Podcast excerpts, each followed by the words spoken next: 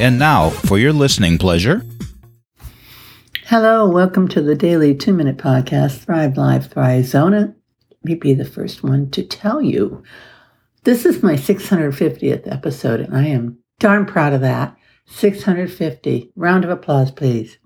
I'm Carol Sanick, author, life coach, and a high value woman. The purpose of my podcast is to give you high value too, so let's get going.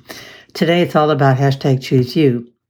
And we are almost at the end of our hashtag choose you 2023 journey over on my coaching page, Thrive Live from the Heart.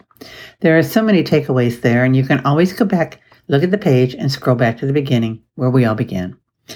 My own personal hashtag choose you journey began when I almost had no choice. I had a self imposed year of not wanting to be with anyone but me. When that year ended, we had the COVID shutdown, and another year of isolation followed. I used that second isolating year wisely. I chose me. I made some decisions that were uncomfortable, yet every time I chose myself, it built my confidence and altered my mindset. I leaned back and, well, thought, hmm.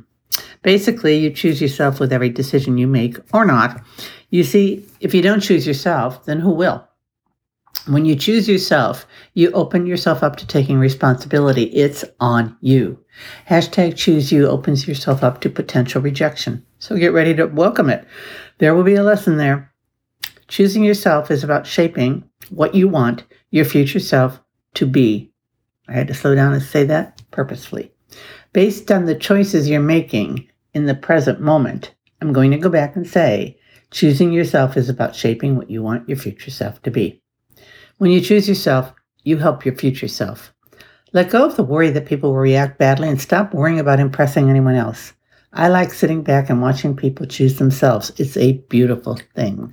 Next episode is Get Your Butt Going. You can find me at thrivelivezone.com. Thank you for listening, and that is a wrap.